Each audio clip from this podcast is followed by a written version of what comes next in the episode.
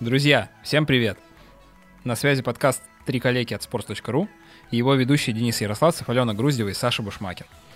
Мы продолжаем наш специальный зимний сезон, который мы делаем вместе с сетью магазинов спортивной экипировки «Спортмастер Про». Сегодня говорим про горные лыжи. Денис. Да, это я. Скатился.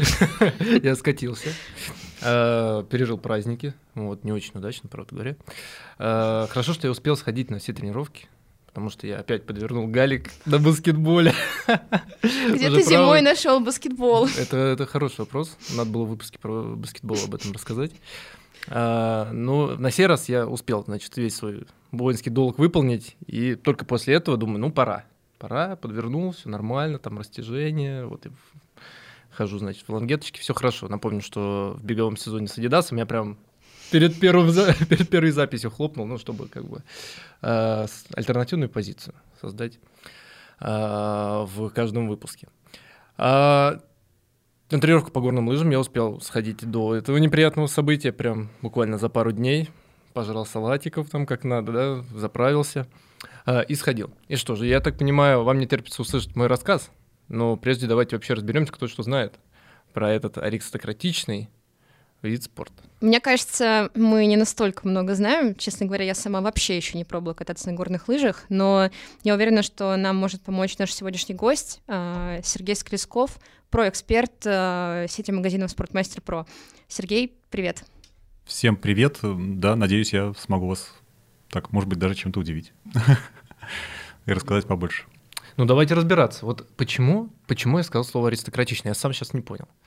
А, у меня возникает э, в голове сразу образ такого баварского пана, который восходит, значит, э, на гору из своего, значит, австрийского домика, встает в эти лыжи. Все смешал. И... Пан э, баварский. Конечно, австрийский, знали, что Бавария, оказывается, находится у нас. Тоже экспертная география, да-да-да.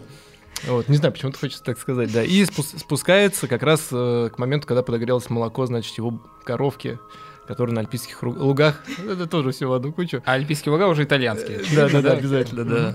Уже подогрелось, и вот таким образом он свой утренний променад совершил. Сергей, помоги нам, пожалуйста, разобраться. Вот откуда мог такой больной образ появиться? Ну, э, откуда такой именно такой образ появился, я не смогу сказать. Э, но вообще родина лыж — это Норвегия, Э, там этот традиционный э, способ передвижения был всегда еще э, далеко-далеко в древности, там примерно около тысячи лет назад уже были обнаружены остатки лыж. Вот сейчас нашли пару к той лыжи, которую нашли несколько лет назад, самой первой деревянной лыжи в Норвегии. Wow. Интересный факт, что по-английски горные лыжи называются alpine skiing. Альпайн, потому что альпийские. Потому что действительно это был такое развлечение для высокого общества, для людей, которые обладали большими деньгами, потому что это довольно дорогостоящее удовольствие было всегда. А, соответственно, они ездили в Альпы кататься на горных лыжах. Но при этом сам вид появился в Норвегии, как и беговые лыжи, соответственно. Ну, они, на самом деле, раньше не было разделения на горные и беговые лыжи. Э, вот есть известный такой э, вид соревнований, который называется лыжное двоеборье. Он включает в себя бег на лыжах, и прыжки с трамплином. А, это самые первые соревнования по лыжам, которые происходили. Это раньше происходило на одних тех же лыжах.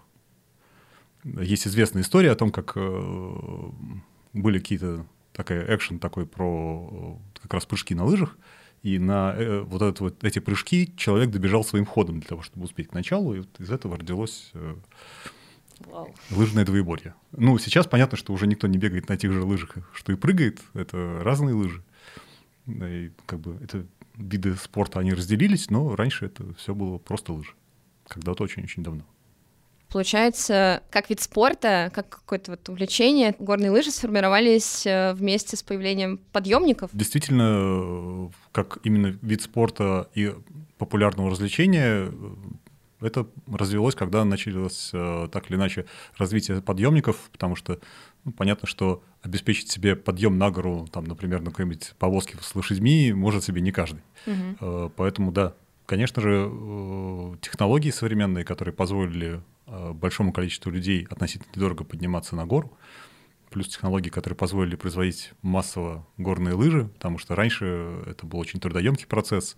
Вот сейчас, например, если мы посмотрим на горные лыжи, кант — это единая такая металлическая полоса, э, металлический кант есть у лыж для того, чтобы они цеплялись за снег и лед, на всякий случай. Э, так вот, этот кант сейчас — это единая полоса металлическая, а когда-то раньше он э, собирался вручную из маленьких отдельных элементиков, там сантиметров 5, может быть, даже меньше длиной, которые шурупчиками маленькими прикручивались к лыже. Это очень трудоемкий процесс, как вы понимаете, изготовление. Потом лыжи были чисто деревянными, их нужно было там выпаривать, гнуть, подбирать деревяшки единые такие. Сейчас современные технологии позволяют все делать гораздо проще, э, как, в общем, все в нашем мире. И поэтому горнолыжный спорт уже стал более народным, а не таким аристократическим, как было раньше. Наверное, где-то в этот момент и появилось такое принципиальное различие в конструкциях горных лыж и беговых. А, вот я только не могу понять, эм, как его сформулировать. Я точно знаю, что они короче, а есть ли еще какое-то принципиальное различие вот в структуре э, лыж? Ну, это угу. вообще принципиально два разных мира сейчас. Угу. Если мы говорим о лыжах, э, принципиально разные подходы, конструкции делаются и так далее.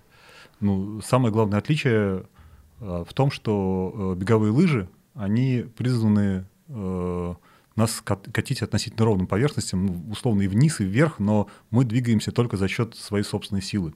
Там, где нужно спускаться с горки, мы, конечно же, тоже на беговых лыжах спускаемся с небольших горок, но э, это не основная их задача. Основная задача — нас двигать вперед за счет силы наших ног.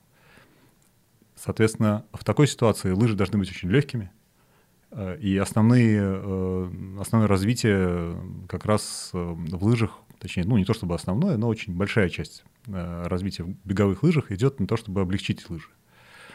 В горных лыжах немножко другая ситуация. Нас э, влечет вниз сила тяжести. На лыжи воздействует гораздо больше ударных э, вибронагрузок. И если лыжи будут сверхлегкими, то они, скорее всего, не будут достаточно прочными и просто могут сломаться. Поэтому, когда разрабатывают горные лыжи, конечно, весу уделяют внимание, особенно если это лыжи для начинающих или лыжи для девочек, там девушкам важно, чтобы лыжи были легкие. Но, с другой стороны, очень важно, чтобы лыжа обладала достаточной жесткостью. Это речь идет о жесткости как на прогиб, чтобы лыжа держала вес человека условно там, да, и плюс нагрузка, скорость и все прочее. И э, в том числе и жесткость на скручивание. Вот когда лыжа в продольном э, направлении начинает скручиваться из-за того, что ну, когда она на контах, мы на нее воздействуем, да, вот, соответственно, нужен определенный баланс этой жесткости, распределение, множество-множество всяких вещей. Ну и, конечно же, горные лыжи банально шире, потому что если на беговых лыжах мы двигаемся чаще всего по подготовленной территории, по лыжне или по, по трассе для конькового хода, то э, на горных лыжах, хотя вначале там склон ратрачит, но очень быстро этот э, подготовленный слой заканчивается, и, соответственно, мы двигаемся уже по такому более мягкому снегу. Вот. Плюс, опять-таки, еще один момент. Те самые металлические канты. Если мы находимся в сложных условиях, металлический кант очень важен, чтобы лыжа цеплялась за снег, за лед, который может быть на трассе и так далее. В беговых лыжах это не актуально. Но при всем при этом есть некоторая область, в которой беговые и горные лыжи пересекаются. Это туризм, в первую очередь, когда нам нужны широкие лыжи и с теми самыми металлическими кантами, или если мы приходим со стороны горных лыж, это ски-туризм, э, ски-тур, проще его называют, когда мы на лыжах не только катимся вниз, но и поднимаемся наверх. Там тоже нужны лыжи легкие, они уже обычно, как раз для облегчения, ну и прочее, прочее.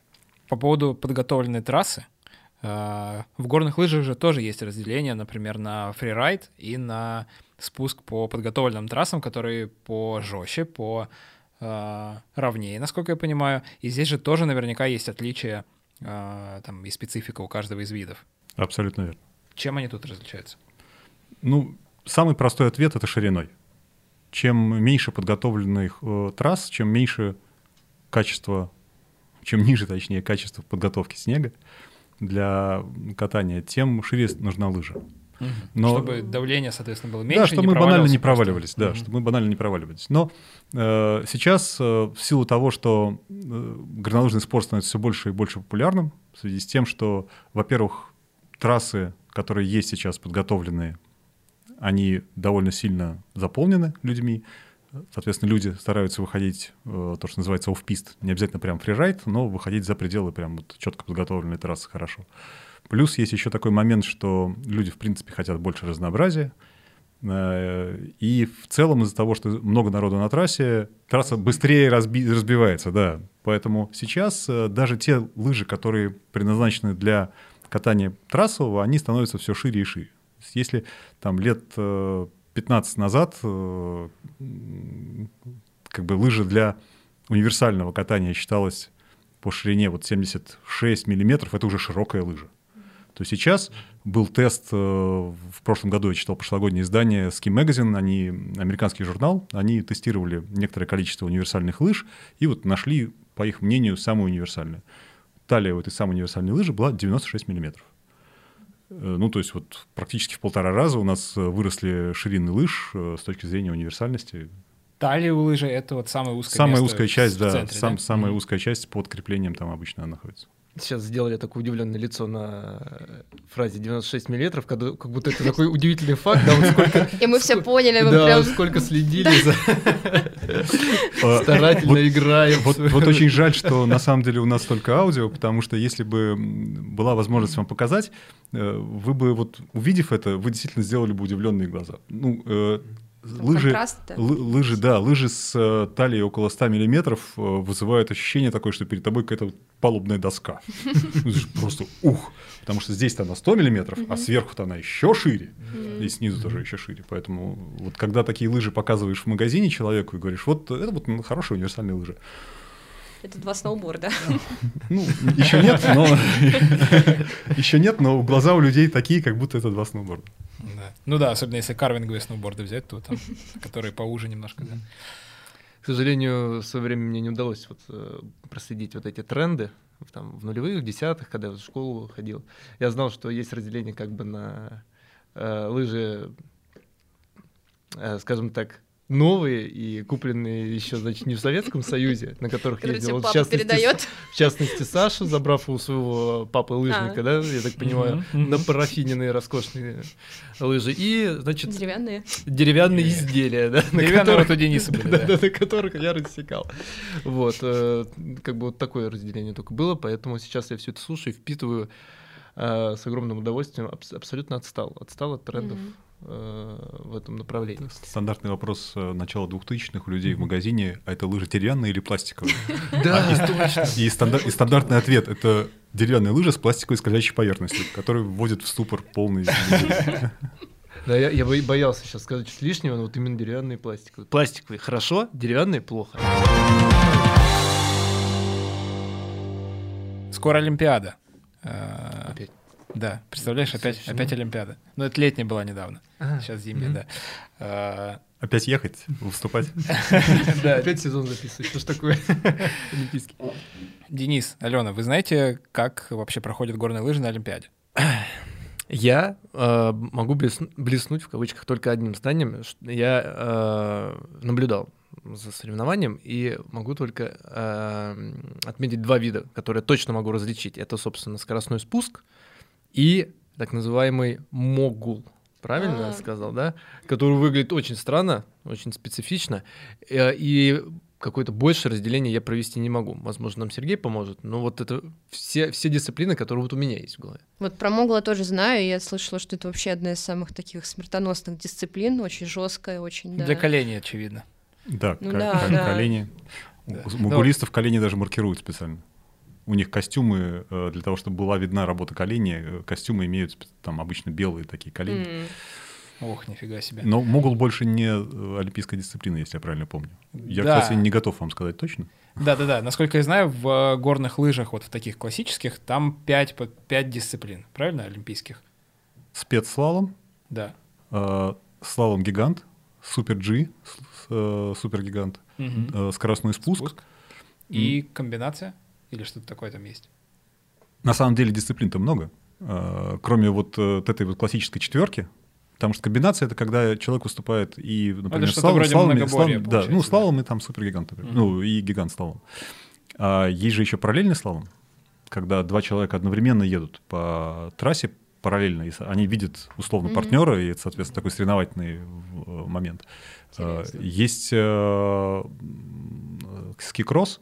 Это когда четыре человека едут по одной трассе, вообще по одной трассе, не рядом друг с другом, а двигаются рядышком. Вот это самая зрелищная дисциплина, Это, на мой это взгляд. очень круто, Просто да. потому что наблюдать за Это гонкой вживую очень круто. очень круто. Как- когда ее только придумали, был, подразумевалось, что там еще и контактная борьба должна быть. Но сейчас она запрещена, потому что это, конечно, очень си- сильно.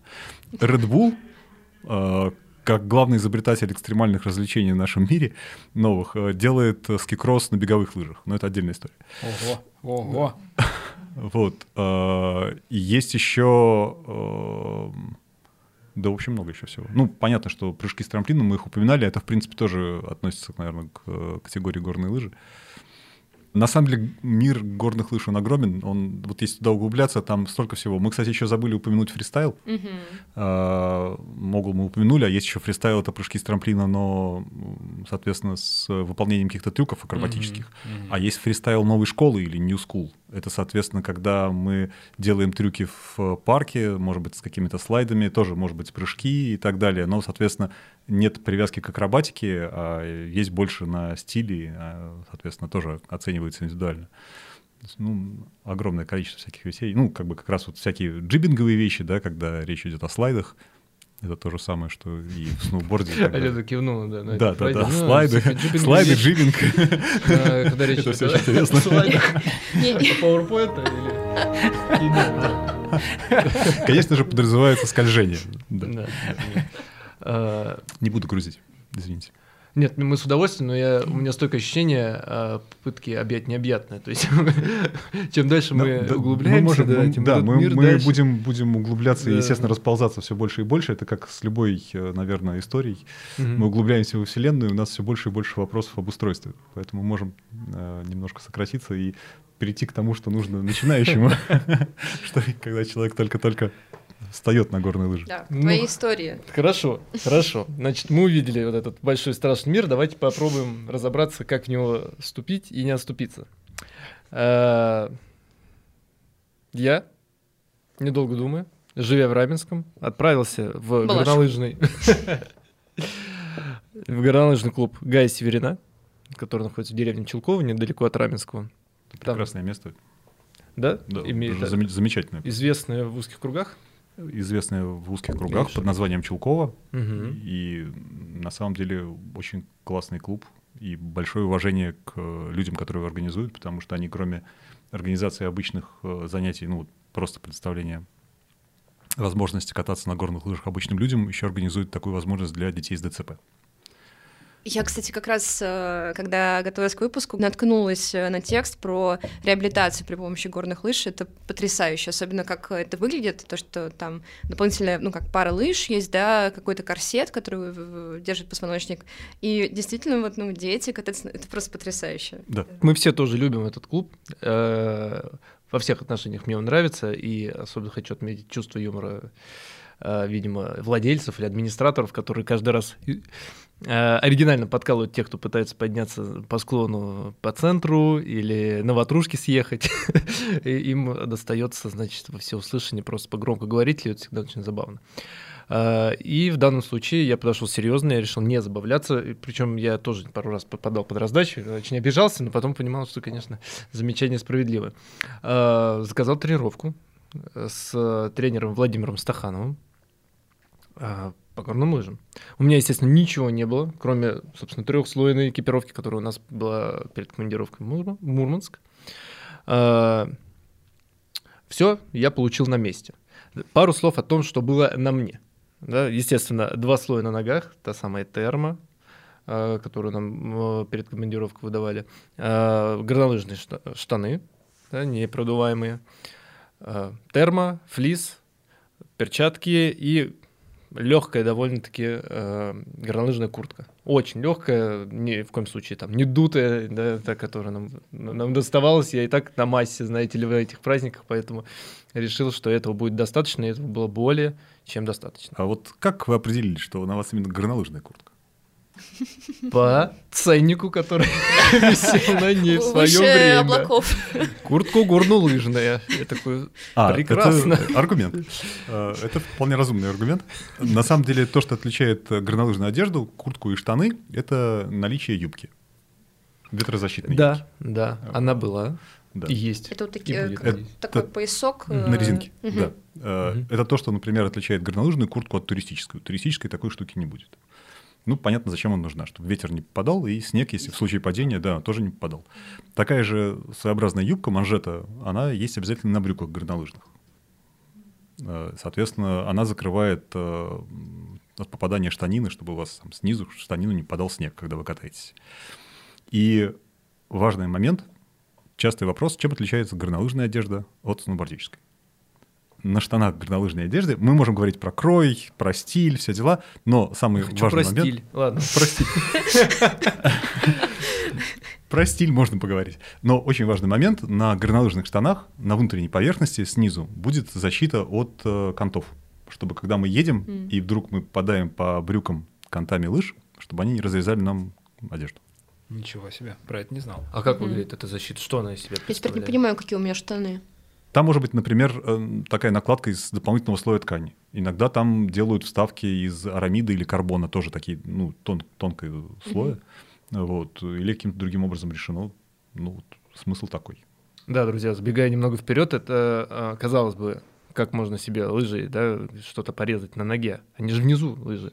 На самом деле нет. Те- Техника предполагает, что иногда ты ногу поднимаешь довольно высоко, не говоря уже о всяких экстренных ситуациях. Так что э, действительно такой защиты не стоит пренебрегать, можно вообще спокойно разрезать ногу.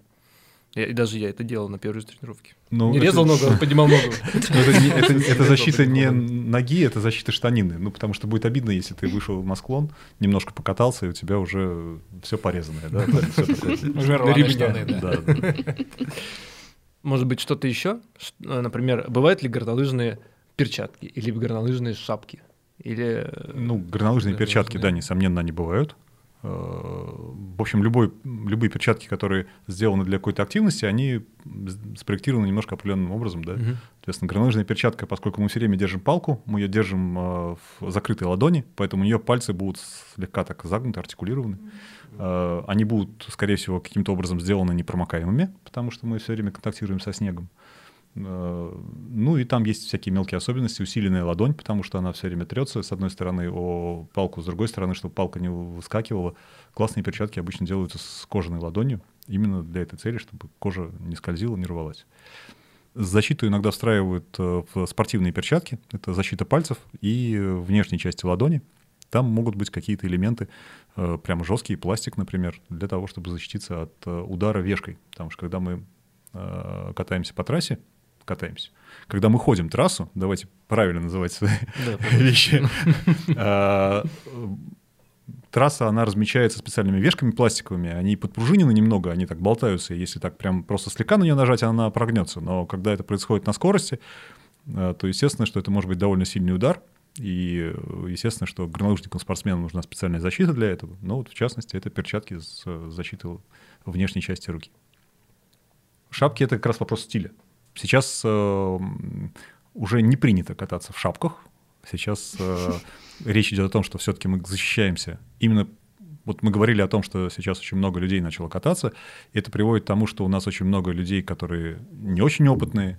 Э, Есть люди, которые на одной трассе встречаются и хорошо катающиеся, и плохо.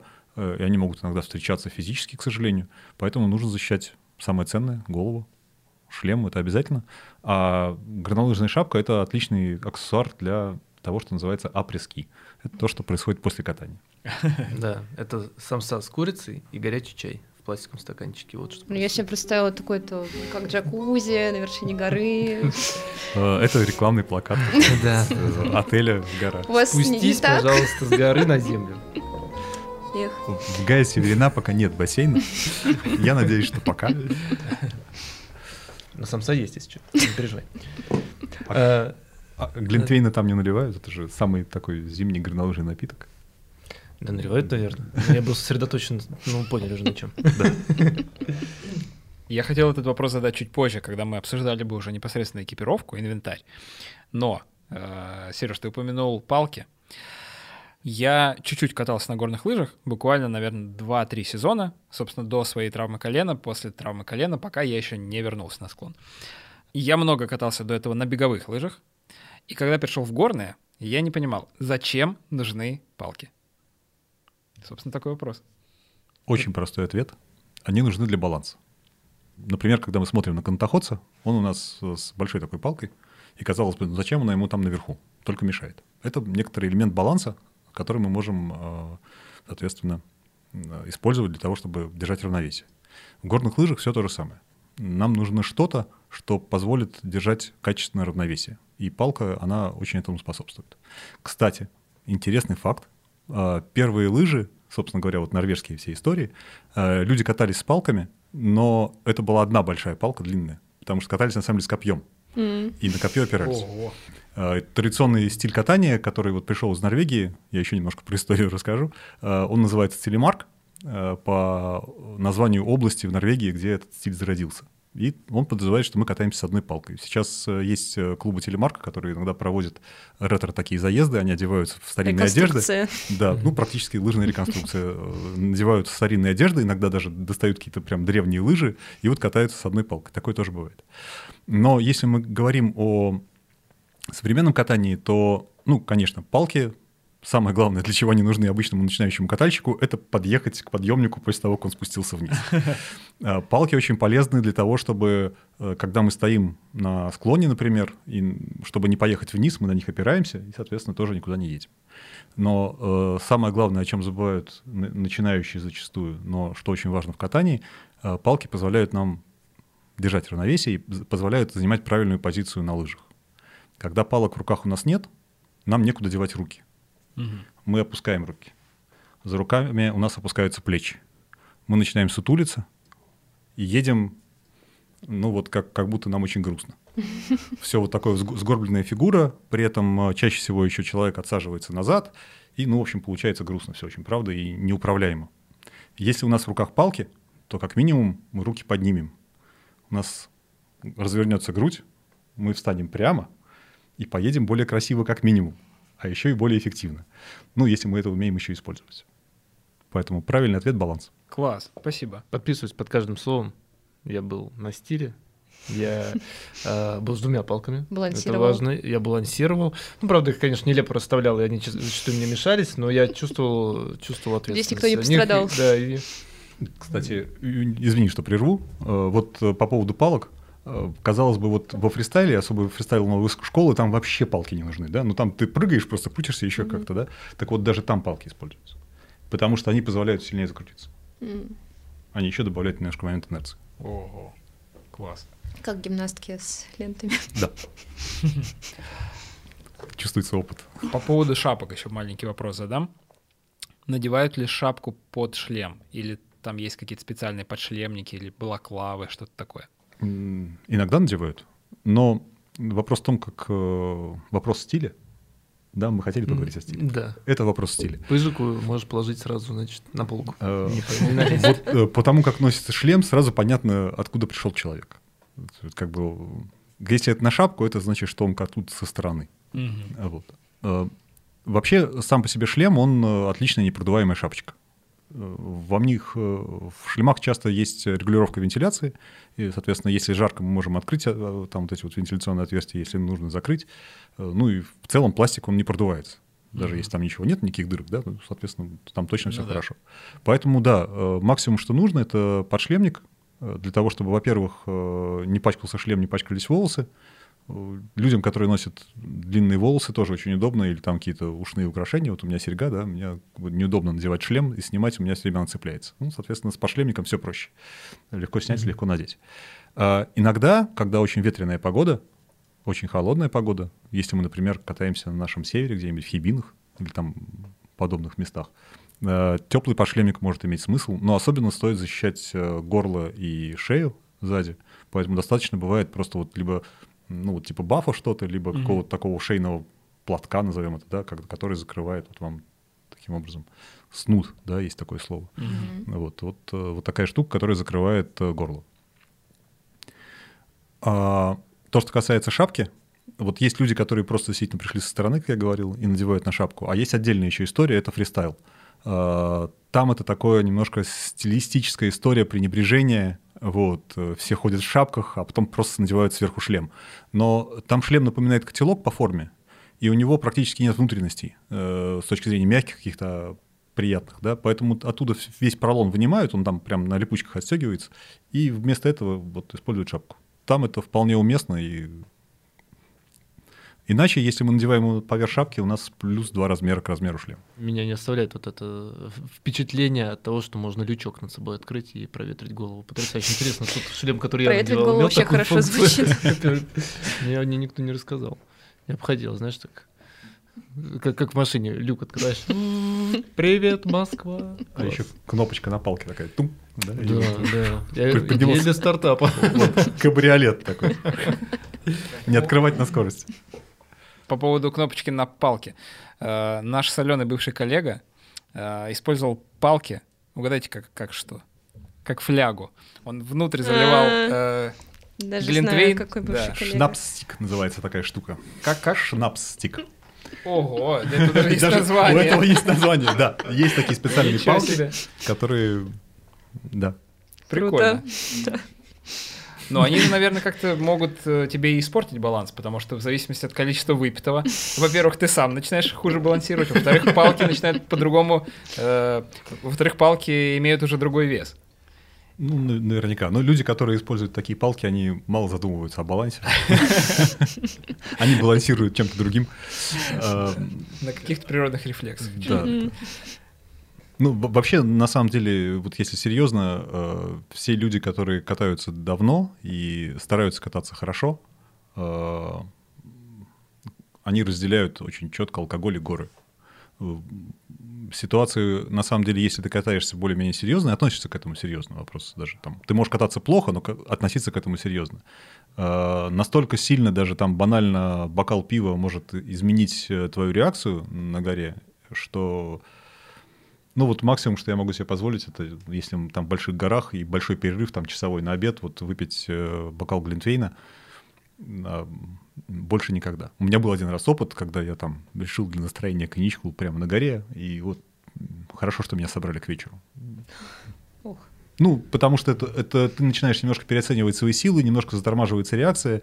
И... Перепад температур как-то... Ну, возможно, там перепады давления, когда ты летишь с 4000 до 2. Вот, но, тем не менее, то есть вот есть какие-то такие моменты, э, это все равно, что я могу впрямую сравнить, как вождение автомобиля и алкоголь здесь тоже самое. Собираетесь на гору или за руль, алкоголь нельзя.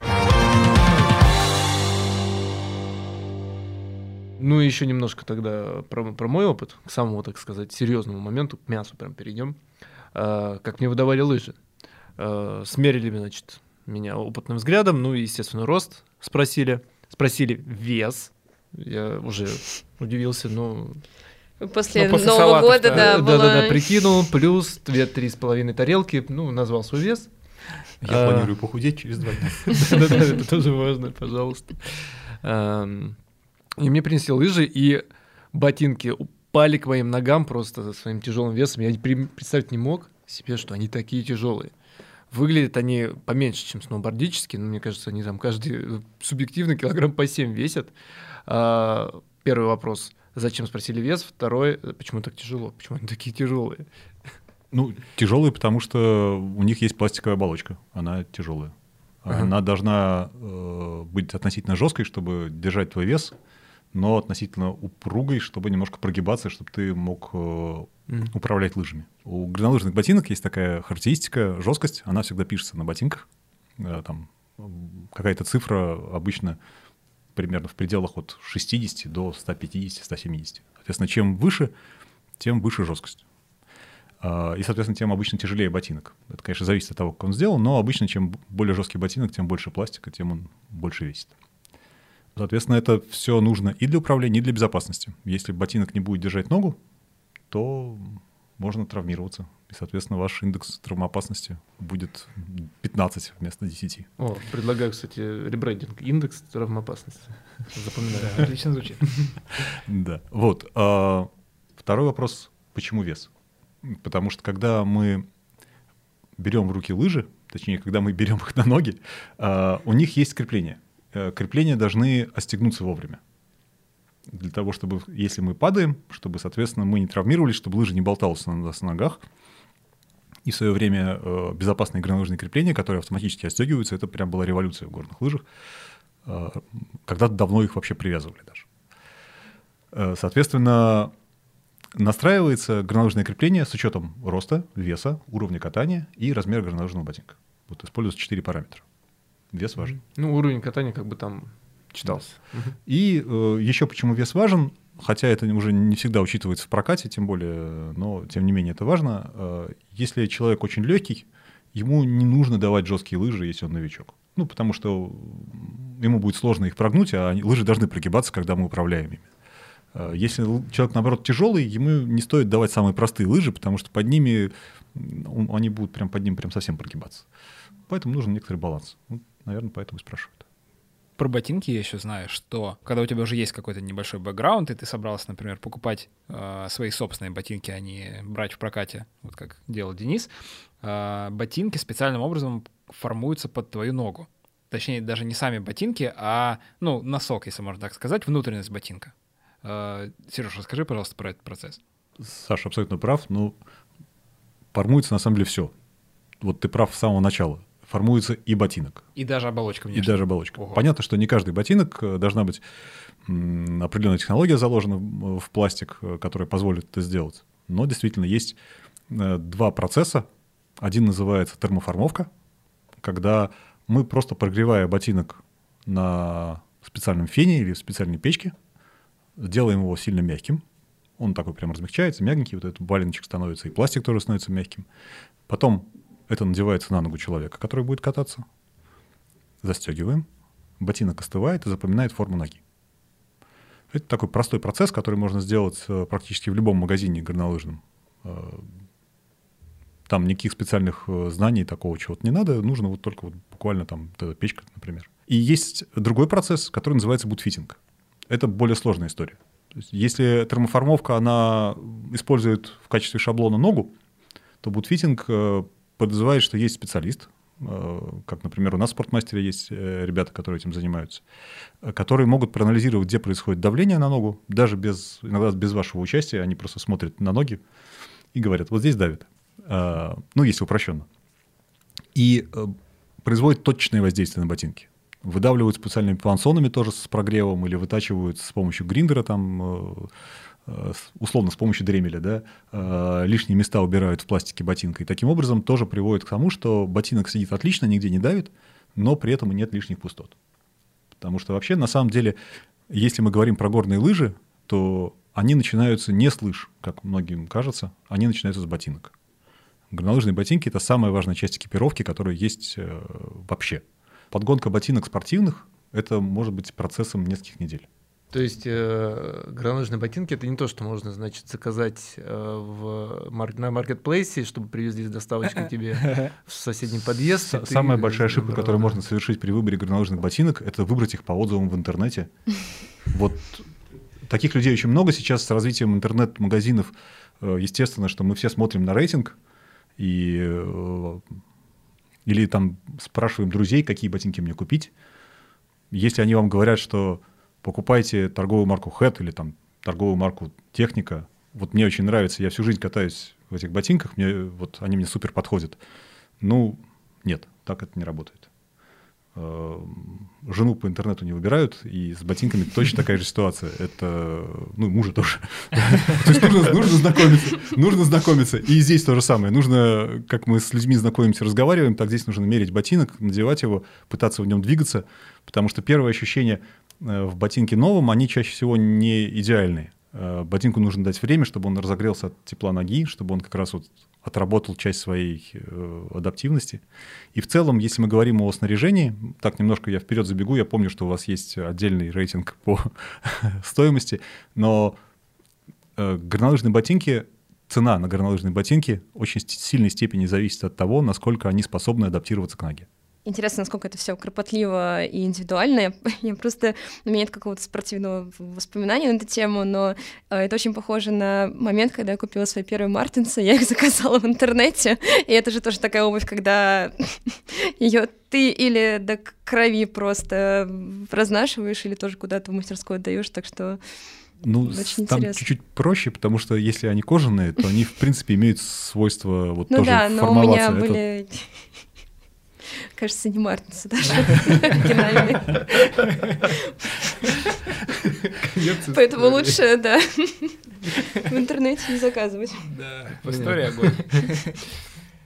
Э, мне в ботинках, которые я первый раз в жизни видел, да, было вполне удобно. То есть я прям почувствовал, как они стали частью моего тела, прям слились мы с ними. Единственное, что научиться ходить в этих ботинках, это тоже, тоже то еще дело. Вот это вот переваливание с пятки на носок, и чуть ли не клевал носом первое время Вообще, представляете, как это ходить в лыжных ботинках? Вот попробуйте. Ощущение, как будто вот на ногах гири, которые, чтобы ты не убежал, как узник, да, какого-нибудь на пиратском корабле. Ну, потом привыкаешь более-менее, но очень странное ощущение. Такой вот э, так, техника ходьбы перекатывание с пятки на носок. Ну, потому что Очень он не гнется, да. конечно. Да. Да, да. На самом деле, надо не перекатываться, а перетаптываться. Перетаптывать. Да, ну, потому что если перекатываться, он же плоский абсолютно снизу. И есть велика... Перебам. А просто, да. ну, вот как это, уточкой ходим, да, на присогнутых ножках. Да, это со стороны смешно. Ты обулся. Да, я обулся, получил лыжи. И, наверное, пора уже рассказать о моей часовой изумительной тренировке сразу хочу похвастаться, а то мало ли куда беседа уйдет, я не успею это сделать. Я ни разу не упал. Просто вообще ни да. разу. Не брешу, не брешу. Серьезно. А, Нам нужно какого-то видеоассистента на тренировке посылать. Да, с пруфами, да.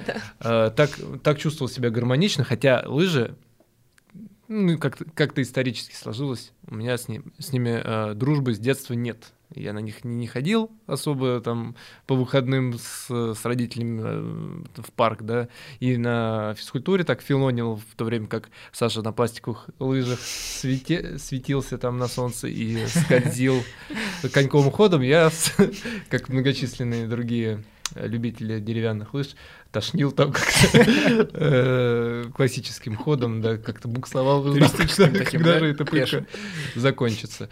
А, тем не менее, тем не менее, именно вот на тренировке чувствовал себя гармонично, даже попытался в самом начале подняться коньковым ходом на склон и, в принципе, достиг некоторого успеха. Мне Владимир довольно быстро объяснил, как, как это все делается. Я так вскарабкался аккуратно, встал поперек склона, для того, чтобы не скатываться, да, это тоже отдельная техника, полусогнутые ноги, э, лыжи поперек склона, на конте, зацепились и внимательно э, выслушал вводную о том, как вести себя на склоне и в какой позе, да, в какой стойке э, нужно большую часть времени находиться.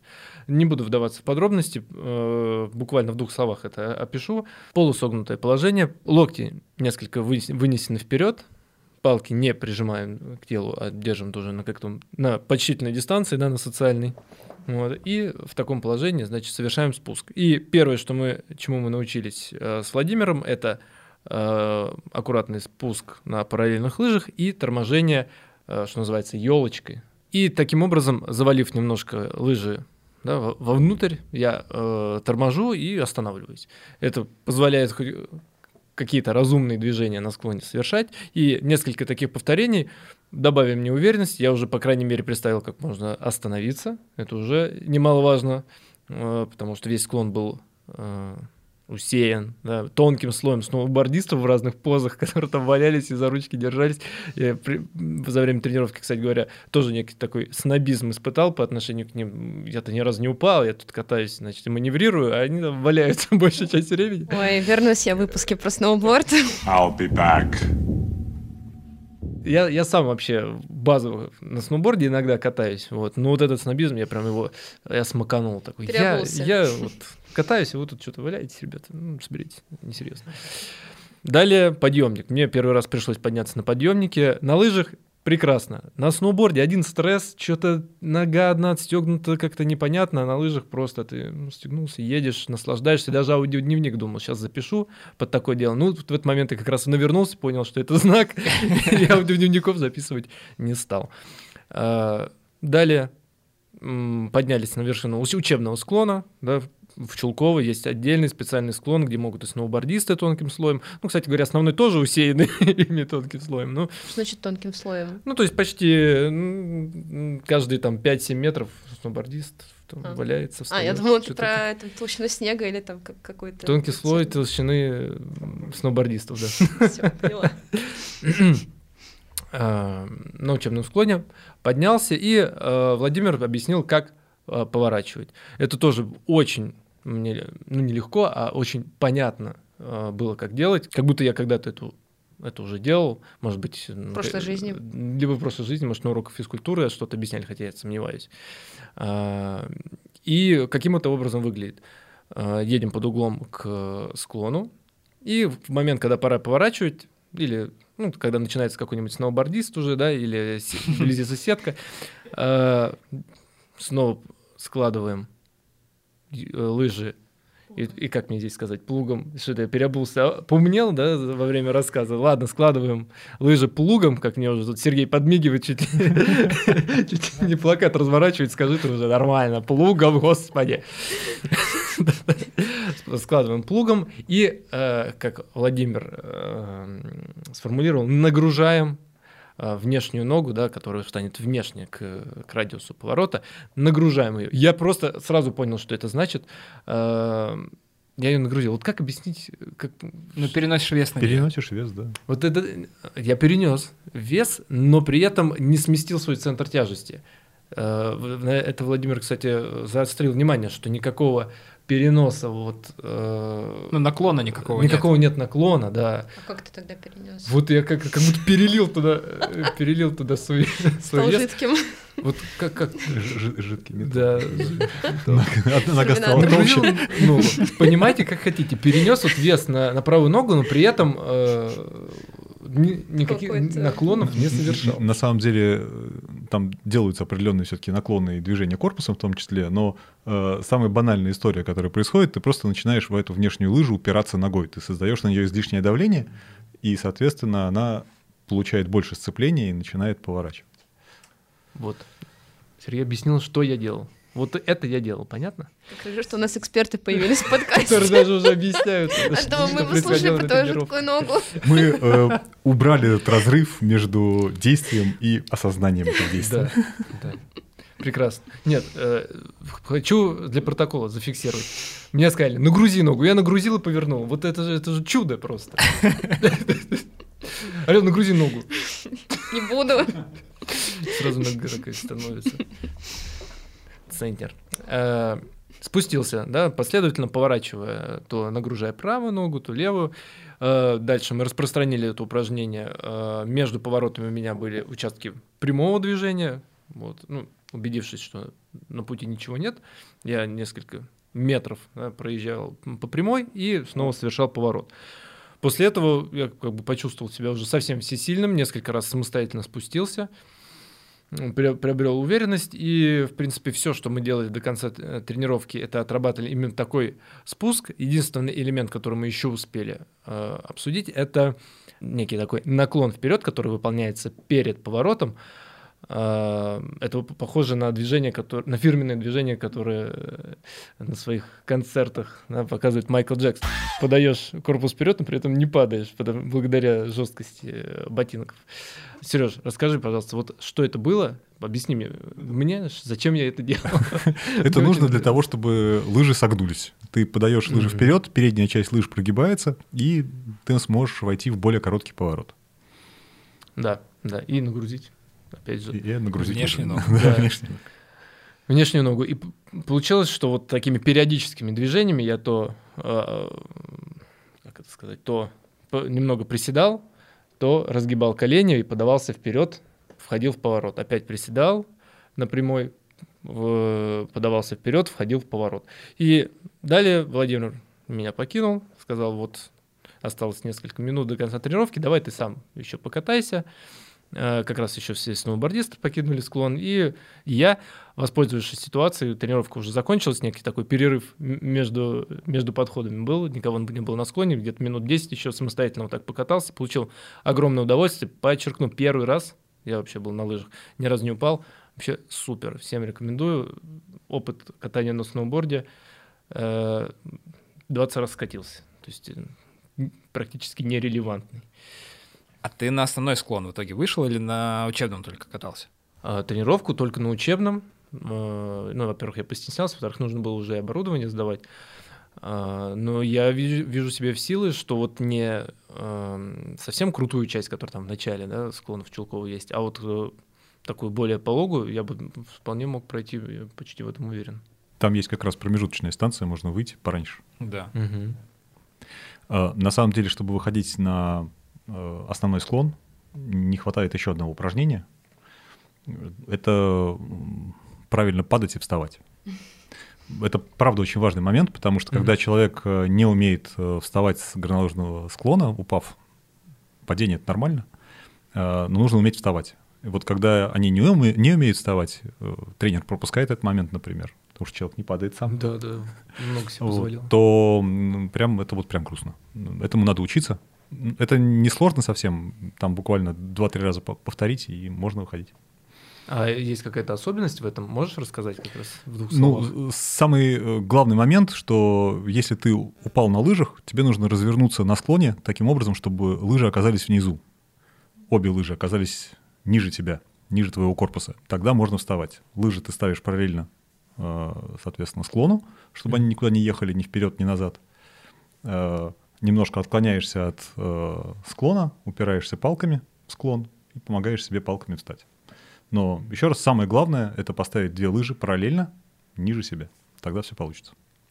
Я единственный раз в своей жизни ездил в горы кататься на горных лыжах. И я помню, что э, самое неприятное в падениях, ну, благо я никаких травм тогда не получил, но мне было очень неприятно в падениях то, что э, лыжи же э, выстегивается, ну, крепление как бы э, выщелкивается, и лыжа теперь больше не с тобой, когда ты... Она укатывается? Да, либо она укатывается, либо она остается где-то наверху, а ты прокатываешься еще несколько метров вниз и лежишь, например, с одной лыжей, а еще может быть вообще без лыж. У тебя одна лыжа вверху осталась склон, другая внизу. Да, и ну, но мне помогали э, люди, которые были на склоне, они заботливо подъезжали, брали лыжу, спускались ко мне, давали мне эту лыжу, вот, и я потом как-то... Это такие правила горнолыжного этикета, да. Если ты видишь упавшего человека, то подвести ему, там палки могут теряться, там да, лыжи да, могут да, палки, палки, лыжи, да, там. это под, подвести. Ну, правда, очень неудобно ходить на ботинках вверх. Это правда, да. Я но... просто сидел как мешок и ждал, пока ко мне привезут мои лыжи. Это может быть немножко нагло, но по-другому я не мог тогда, потому что я все равно был очень неопытным. Если можно, я расскажу небольшую историю. Конечно, давай. Когда-то давно э, мы ездили на Домбай кататься, и были очень сильные снегопады, и мы ехали на подъемнике наверх и видели, как внизу катаются люди. И один человек упал, у него отстегнулась лыжа и поехала. Ну, вы, наверное, знаете, что на лыжах есть так, такие штуки, называются скистопы. Ага. Они э, часть крепления, и они там, когда ботинок выстегивается, они опускаются вниз и не дают лыжи катиться вниз. Но если на склоне очень глубокий снег, то они не работают. И вот этот человек, у которого отстегнулась лыжа, он сидел и смотрел, как у него вниз ехала, ехала, ехала, ехала. И мы все смотрели, как эта лыжа едет, едет, едет. Это, наверное, самое грустное зрелище в горных лыжах, которое я видел.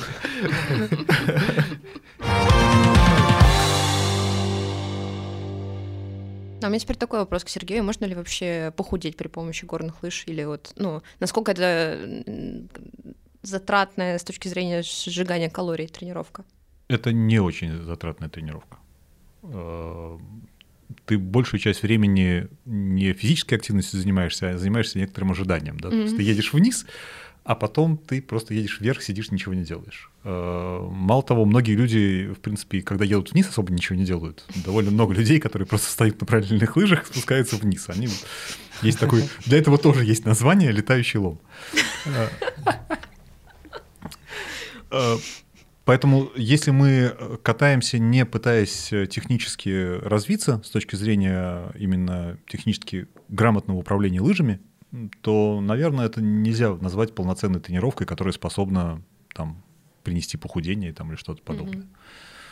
Опять же, вот если мы посмотрим на тех людей, которые занимаются спортом горнолыжным, худышек мало. Угу. Отчасти потому, что большой вес — это большая скорость.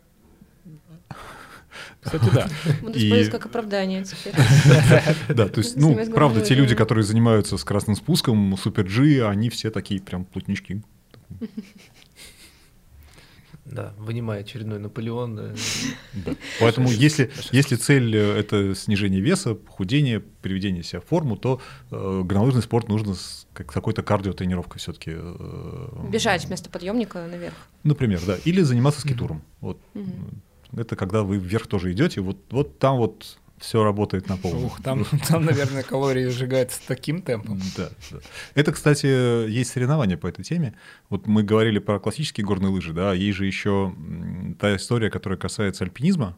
Ага. И вот э, в альпинизме, во-первых, есть бег, что довольно забавно, меня всегда удивляло, что часть альпинистской дисциплины — это скайранинг, это бег mm-hmm. на больших высотах. Ну вот, тем не менее, это альпинизм. И есть также э, ски-альпинизм, это когда э, мы наверх поднимаемся на лыжах на скорость и спускаемся вниз. Э, там используется свое оборудование, довольно узкие лыжи. Ну вот, да, там люди худые, потому что они бегут в горку на лыжах, тянут с собой вот эти вот тяжеленные ботинки. Они, правда, там легче гораздо. Ужас какой. Если стандартный ботинок весит там условно там 3-3,5 килограмма, может быть, то там ботинки весят меньше пол, полутора килограмм, то есть mm-hmm. это реально мало. А конкретно для скельпинизма там ботинки могут меньше килограмма весить. А, норвежец, 1200 год нашей эры, я придумал лыжи, чтобы сейчас я как быстро на них спущусь, через 800 лет и люди наверх и в этих лыжах обратно залезают. И затем вниз, да. ребята, вниз. Даже никакого мамы-то не убивают по дороге, а ничего. Давайте оценим тогда. Меня интересует травматичность очень сильно, потому что э, у вс... Ладно, не у всех, но очень у многих э, моих знакомых горнолыжников есть проблемы с коленями крестообразные связки, миниски, э, все страдает. Даже вот я буквально там пару дней назад вернулся из Грузии. Э, на самом деле я ездил туда не в горы. Мы в горы уехали на один день. И мой друг, который не очень хорошо катается, э, успел за там свои 2-3 часа достаточно такого медленного, неспешного катания повредить себе колено. И вот сейчас он, собственно, ждет там свою судьбу, сделал МРТ, пойдет к травматологу, э, но там симптомы какие-то есть, то есть там больно спускаться по лестнице, больно как-то разворачивать ногу, вот, при том, что э, чего-то фантастического и особенного он не делал на склоне. Вот меня интересует тут очень этот критерий, честно говоря, с моим, э, скажем так, крестообразным прошлым. Двусмысленно звучит, Саш. Э, я тут, наверное, сразу передам слово Сергею. У меня была просто детская прогулка. Скорости, э, спидометр у меня от 0 до 10 км в час был размечен, так что у меня все прошло гладко. Вот э, именно когда начинаешь всерьез заниматься горными лыжами, там, наверное, совсем другие истории. Ну, к сожалению, повредить колени в, горном, в горных лыжах очень просто. Действительно, Э, самый простой э, способ — это невнимательно относиться к настройке горнолыжных креплений. Э, как-то на обум взять лыжи из проката, не проверить, что они настроены, там, не переспросить, а вы проверили, что у нас все настроено правильно.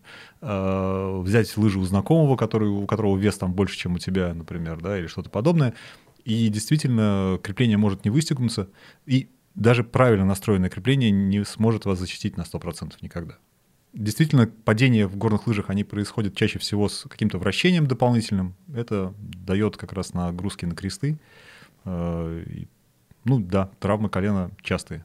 С другой стороны, у меня был коллега когда-то в далеком там, 2003-2004 году, когда я только пришел в спортмастер, э, Геннадий, который катался когда-то на горных лыжах профессионально и, соответственно, был э, спортсменом.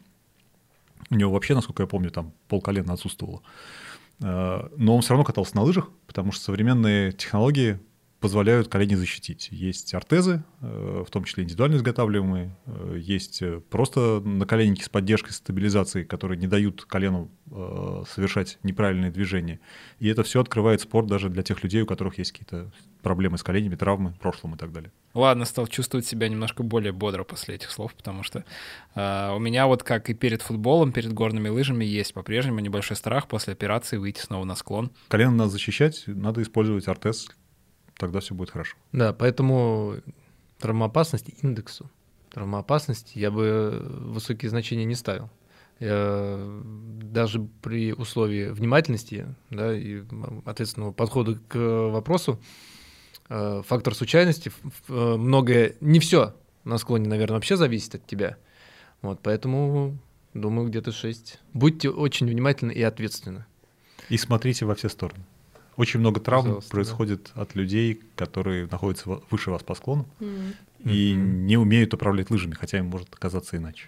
И при этом этика э, поведения на склоне говорит о том, что э, контролировать ситуацию должен больше тот, кто, кто находится, находится выше. Сверху, конечно. Да. Потому конечно. что у него тот, лучше обзор. Тот, у кого есть обзор, mm-hmm. тот э, это как везде, да.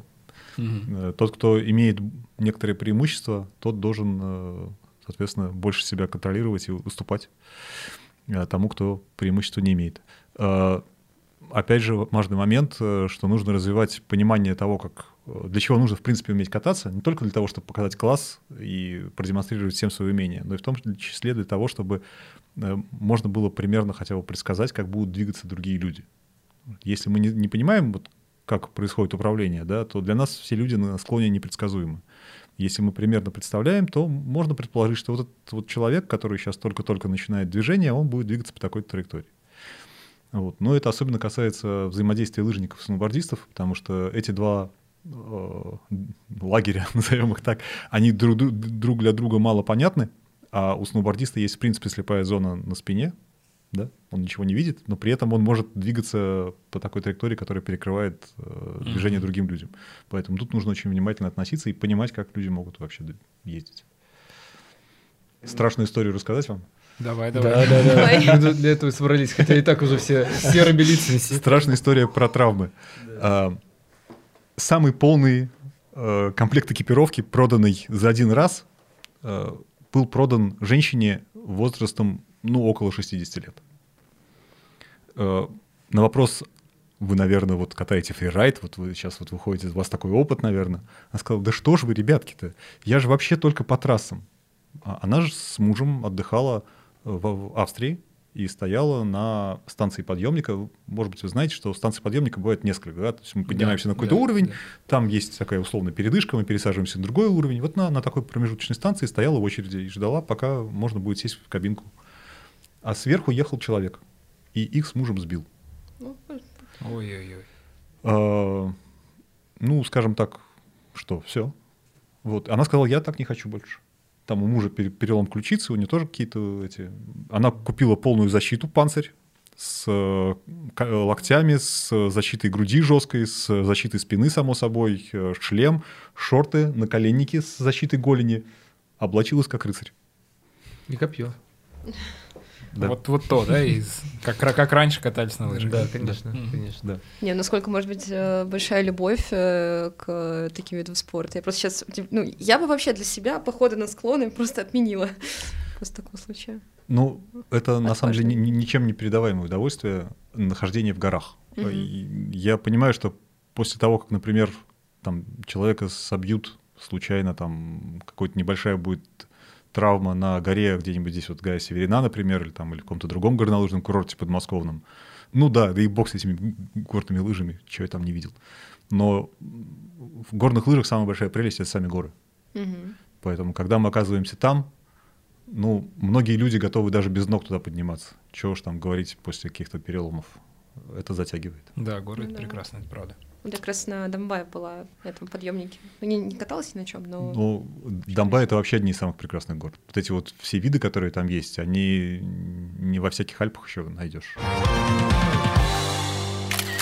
Мы как раз заговорили про красивые виды. Я удивлена, мы что-то, Саш, забыл за праздники, с какого критерия обычно начинаем. Поэтому я украду у тебя твое любимое.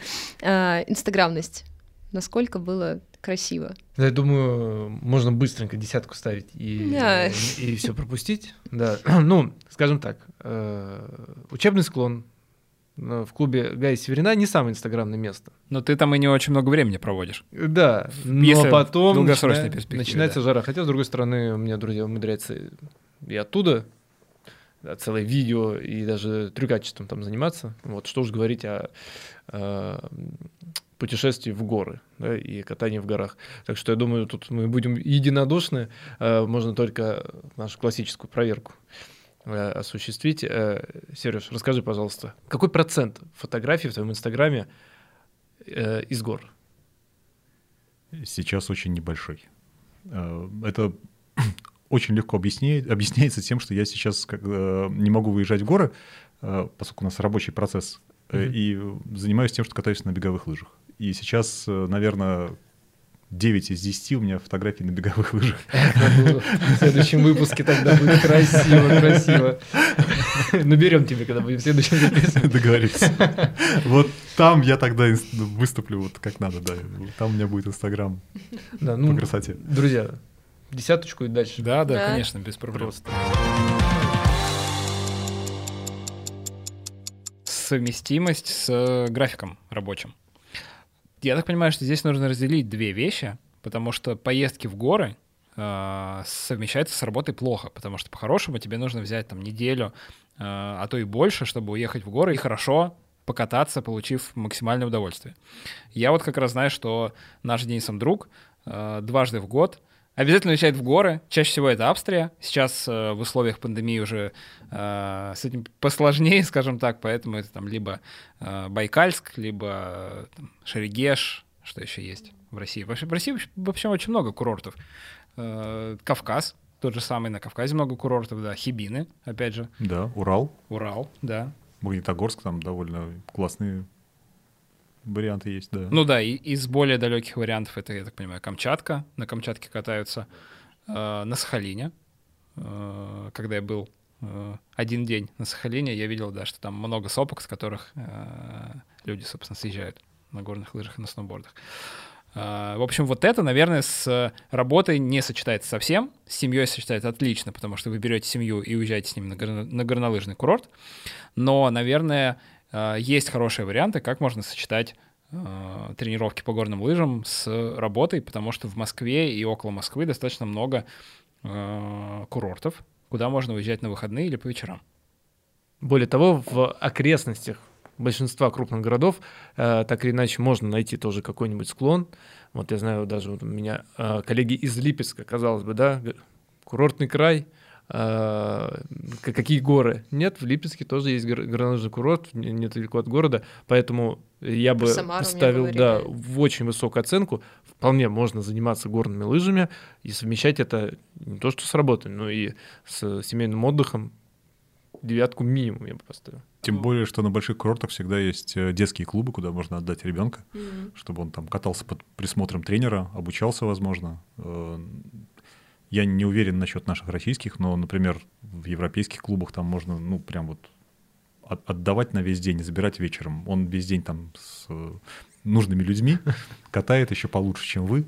Ой, да, Все, да. дети катаются, это вообще, они же летают как ракеты по склону просто. У Они них, я так понимаю, чувство страха, да, у, не так у них много. есть огромное преимущество парусность. М. У них вес небольшой, а парусность большая. Поэтому ребенок э, не Что разгонится. значит парусность? Одежда, одежда. ветра. А, И он встает, и как бы там, где тебе приходится скорость контролировать, лишь бы не улететь, он так аккуратненько шух-шух-шух, и все, не прикладывая никаких усилий.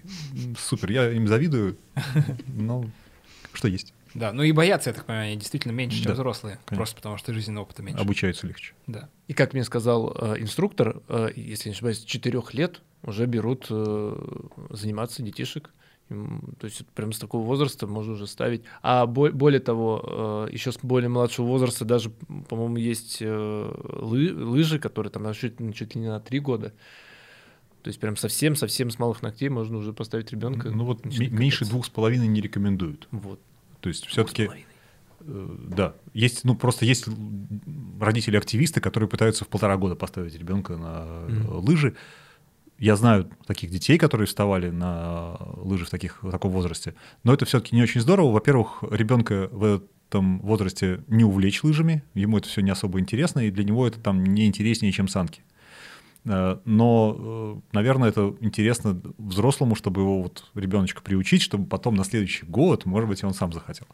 Вот. А второй момент, то, что в таком возрасте еще недостаточно сформированы э, кости, сухожилия, и вот все, что касается вот такого кора, да, mm-hmm. чтобы безопасно кататься.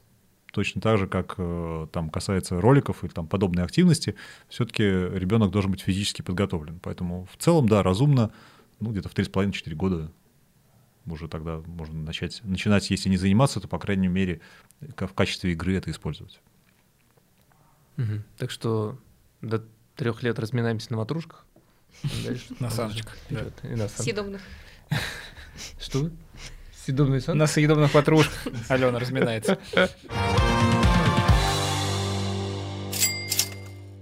Все, мне кажется, можно подбить бухгалтерию, прийти к последнему критерию. Ой, сейчас будет больно. Да, поговорить про деньги. Сколько стоит заниматься горными лыжами? В моем случае в клубе Гая Северина тренировка мне обошлась э, в 2800 рублей, из них 2000 был, э, было, собственно, само занятие, да, услуги инструктора, и 800 рублей, что мне кажется, кстати, не очень большой суммой за тот комплект, который я получил, а именно шлем, палки, лыжи и лыжные ботинки. И все, э, все это удовольствие э, было мне предоставлено на час. Э, если тренировка длится больше, она там и стоит немного подороже. Но в целом, э, если у вас уже есть собственная экипировка, о чем мы сейчас поговорим. Одна тренировка в районе 2000 рублей с тренером вам будет стоить. Еще во время тренировок нужны скипасы. Ну, если ты поднимаешься уже да, на подъемник. Важный, который... важный момент, когда ты занимаешься с тренером на учебной горке, за скипас ты не платишь. Там бэби-лифт mm-hmm. тебя возит, а тут такой. Mm-hmm. А когда ты тренируешься или катаешься на горнолыжном склоне, скипас может съедать довольно много. Mm, ты, то есть, э, я беру тренировку, например, на каком-то большом склоне, мне говорят, 2000 рублей, еще припаси немножко, да, потому что... И еще, да, ты mm. платишь за скипас. То да, есть, ну, тут в зависимости от э, курорта, Политики, его аппетитов, э, времени суток э, mm-hmm. и дня недели, скипас может стоить там условно от 20 до 200 рублей за подъем. Mm-hmm. Если, например, ну вот у меня такое спокойное спокойный выезд, нормальный такой вот с удовлетворением физическим от э, поездки, это примерно 25-30 подъемов. Мы, соответственно, умножаем, получаем некоторую сумму, которая не всегда радует. Поэтому стараемся покупать абонементы, если мы регулярно ездим, да, там э, это тоже вопрос, когда ездить. Я предпочитаю по будням, благо работа позволяет. Э, в будни с утра, в 10 часов утра приезжаешь на склон, никого нет практически, склоны открытые, в отличном состоянии, дешевое катание. Я так понимаю, что в горах как раз выгоднее всего, ну и разумнее всего брать скипасы сразу на долгий период. Например, я помню, когда я был единственный раз в горах, когда я катался, я был на Эльбрусе, там скипасы стоили что-то порядка полутора тысяч рублей в день. А сейчас вот я был в Гудауре, в Грузии, там скипас стоил 50 лари, это 1250 рублей, тоже дневной. Ну, но он безлимитный, то есть ты хочешь э, подняться сто тысяч раз, пожалуйста, поднимайся. Но это, скорее всего, ты будешь просто кататься, а не, а не ну, на подъемнике. Давайте примерно приценимся. Я понимаю, что здесь нельзя дать точного ответа, сколько будет стоить горнолыжная экипировка, потому что это все сильно зависит от уровня катания, да даже, наверное, для одного и того же уровня катания можно подобрать абсолютно разные варианты, но, а, наверное, в какой-то очень усредненный джентльменский набор давайте целиться. Что вообще нужно и сколько это примерно будет стоить? Мы уже поговорили о том, что необходимо. Нужны ботинки, нужны лыжи, палки, шлем и горнолыжная маска. Это джентльменский набор, чтобы можно было выходить на склон безопасно, с удовольствием кататься. А, понятно, что у подавляющего большинства людей есть э, некий лимит, хотя бы даже просто моральный такой, который они готовы отдать за свое увлечение, в данном случае горные лыжи. И вот э, в этом лимите не стоит ограничивать более-менее ботинки. Я уже говорил о том, что ботинки, они самый важный элемент, поэтому мы выбираем самые лучшие ботинки, которые можем себе позволить и которые вот не самые дорогие, имеется в виду, да, это вот неправильно. К сожалению, в горных лыжах э, не работает принцип который работает в других видах спорта, самое дорогое снаряжение, оно чаще всего предназначено чисто для спортсменов и не подходит обычным людям, которые просто катаются. Но мы выбираем такие ботинки, которые нам самые удобные, при этом лучше всего держат ногу. Ботинки, естественно, выбираются только ровно в размер. Я еще раз об этом хочу просто сказать, упомянуть. Это очень важный момент. Они не берутся с запасом. На толстый шерстяной носок вдруг мне будет холодно. Нет, точно по ноге. А, ботинки, чтобы можно было выбрать разные варианты по ширине, объему, то, что называется размер колодки, а, будут стоить примерно 20-25 тысяч. Это мы не берем а, какие-то профессиональные модели, еще что-то такое. Это вот тот диапазон цен, в котором можно что-нибудь выбирать для человека, который решил заняться горными лыжами э, просто для себя, вот впервые встать. И отдельно еще будет э, формовка тоже каких-то денег стоить? Или не, ну, не всегда обязательно? Э, термоформовка, она обычно недорогая. У нас в магазинах она стоит 300 рублей. А, ничего себе. Вот. Это если мы говорим о термоформовке, которая вот э, такая вот не, не очень индивидуальная, которая просто ага. такая легкая подгонка, и она не всегда необходима. Чаще всего ботинок сам подстраивается, и это удовлетворяет потребности 90% людей. Вот без шуток, 90. Есть 10 людей, 10% людей, у которых есть особенности в строении стопы, Чаще всего это какие-то косточки. Э, когда женщины, например, ходят на каблуках много, стопа деформируется. Люди, которые играют в футбол, к сожалению, это тоже приводит к некоторым травмам стоп, и там тоже деформация есть. Это немножко там приходится с э, такими ситуациями поработать.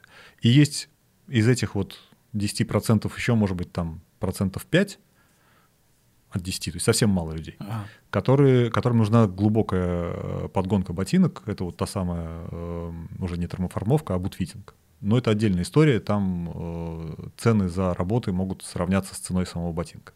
Еще раз, это нужно только очень ограниченному количеству людей, поэтому тут я, наверное, не буду какие-то конкретные цены называть, смысла в этом нет. То, с чего начинается любой, любой бутфитинг, он начинается с стабилизации стопы. Э, стопа у нас подвижна. Если мы какую-то точку выдавливаем под какую-то косточку, нам нужно точно быть уверенным, что эта косточка всегда останется в своем месте. И это можно сделать один единственным образом. Мы устанавливаем стельку, специально анатомическую. Очень важный момент — это не ортопедическая стелька. Эм, ортопедическая — это медицинский. Она что-то там исправляет. А это анатомия. Она точно повторяет вашу стопу. Мы ее ставим, она заполняет все пространство внутри ботинка под стопой — и не дает стопе больше никуда двигаться. Тогда, когда мы делаем bootfitting, мы выдавливаем точку ровно в том месте, где она вам мешает. Соответственно, э, если начинается bootfitting, начинается он с изготовления стелек. Э, изготовление стелек, те, кто занимается ортопедией, там, или у кого проблемы со стопами, знают, сколько, что это не очень дешево. Цены такие же, как с ортопедическими стельками. Цель другая, но стоимость такая же.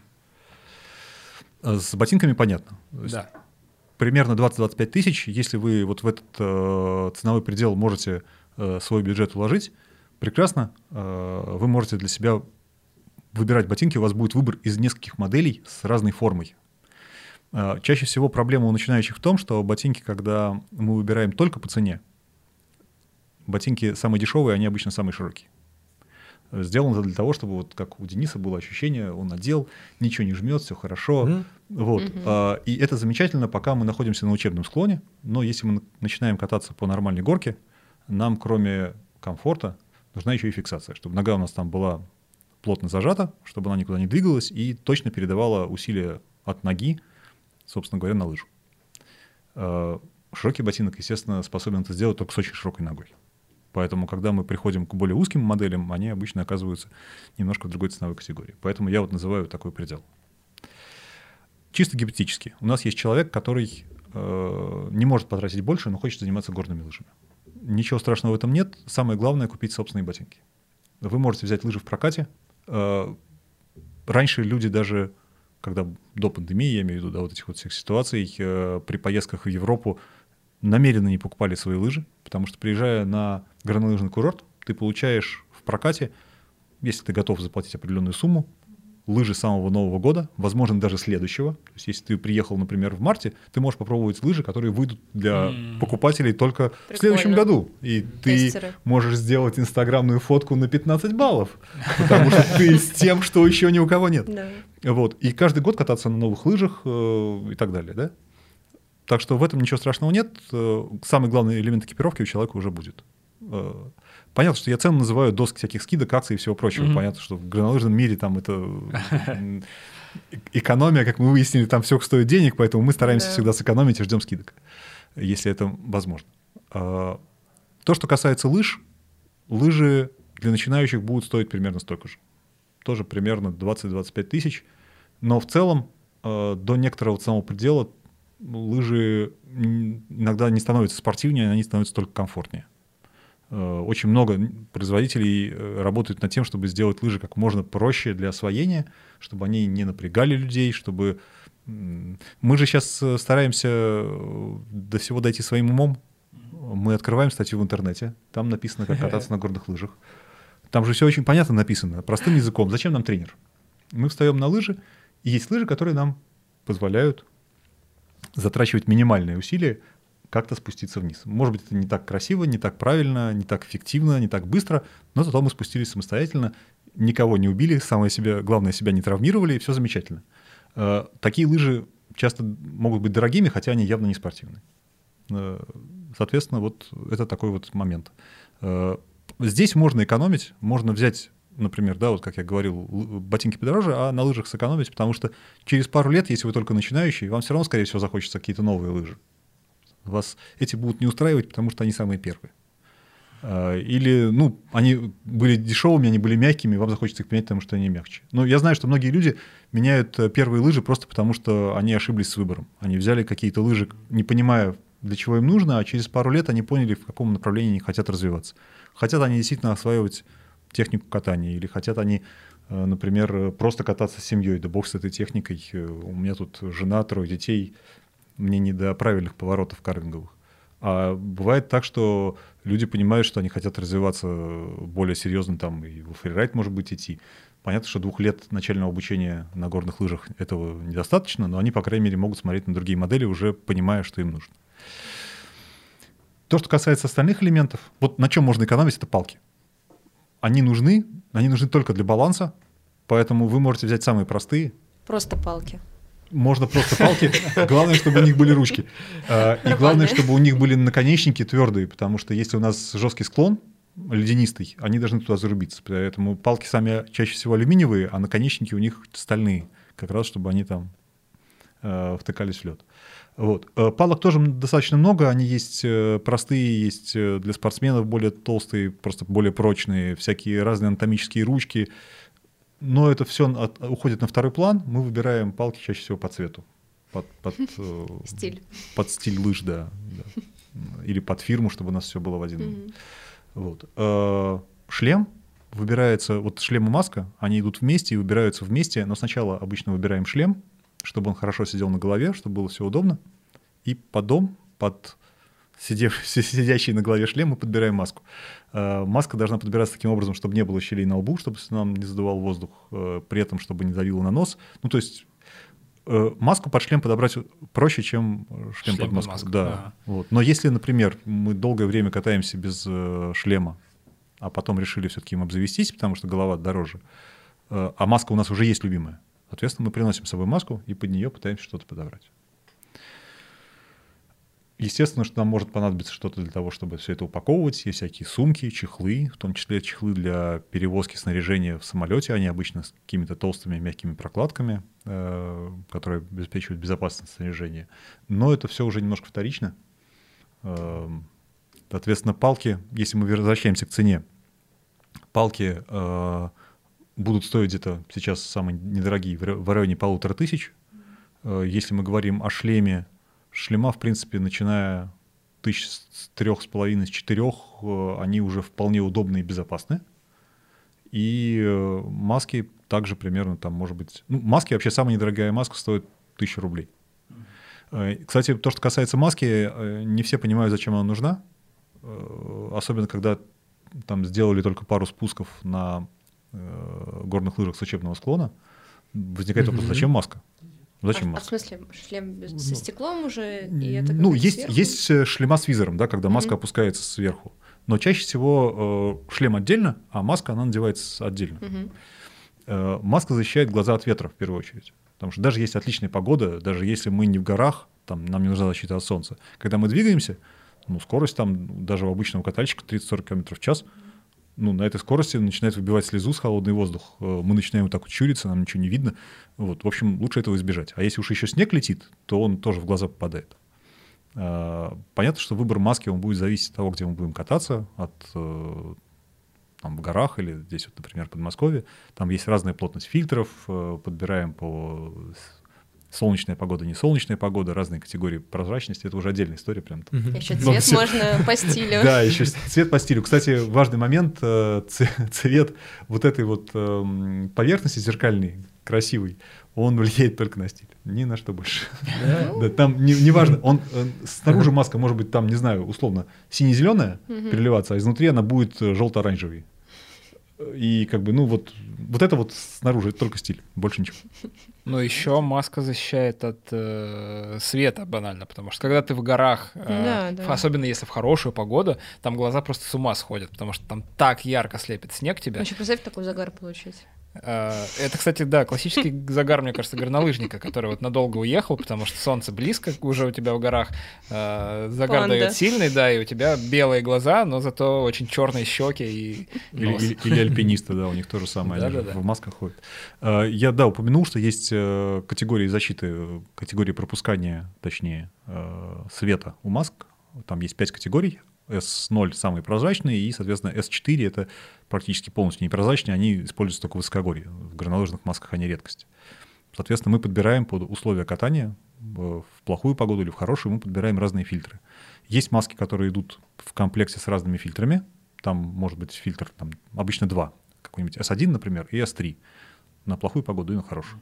Э, есть маски с э, фотохромными фильтрами, то, что у нас принято называть хамелеон которые сами подстраиваются под освещенность. Ого, ничего себе. Ну, тут есть, правда, маленький нюанс. Они реагируют не на свет, они реагируют на, ну, не на видимый свет, они реагируют на ультрафиолет.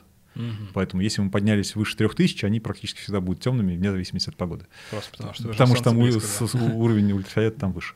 Вот. Но это уже другие вопросы, да, это много нюансов. В горных лыжах, я уверен, так же, как и в беговых, точно абсолютно знаю это э, огромное количество нюансов в выборе каждого элемента экипировки. И вот что бы мы ни коснулись, есть масса всего, что можно рассказать про это.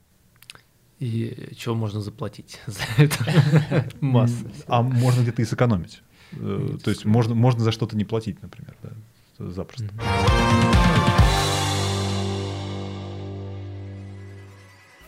Ну что ж, друзья, сегодня мы получили просто исчерпывающее представление. Э, со всех сторон посмотрели на этот вид спорта попробовали его, надеюсь, вместе со мной, мы почувствовали. Вы а, получили представление и удовольствие очень большое. Вот мне, например, да. было очень интересно, прям. Да, я, я насладился и даже испытал некоторый стыд, что я, что я такой большой мир, такой пр- прекрасный, э, только начал познавать. Где я был все эти годы, нужно немедленно наверстывать. Сергей, огромное спасибо, было очень интересно. Саша, тебе было интересно? Мне было очень интересно, да. да. Ну, я на самом деле что-то я знал, потому что я все-таки ну, чуть-чуть уже катался. Не так интересно. Да, да, да, да, да. Я немножко вот э, подгажу вам, да, да. Э, что-то я знал, конечно, но все равно при этом очень интересно было слушать про какие-то тонкости экипировки, какие там про подбор, э, различные детали. Супер, супер. Ну, я рад, что смог вас удивить. Спасибо большое. Я, я представляю вас как некоторую искушенную аудиторию, к вам приходит много людей, много рассказывают. А, и есть такая лыжная аксиома, я хотел бы ею закончить, что лыжи — это не просто две доски, это комплекс мероприятий. Поэтому ну, не забывайте, что кроме лыж, вот этих всех технических особенностей, есть еще много всего вокруг, как раз те самые горы, друзья, и, в общем, все замечательно. Класс. Слушайте нас на всех подкаст-платформах, которые можете только придумать от Apple Podcast до SoundStream. Услышимся через пару недель. Пока. Пока.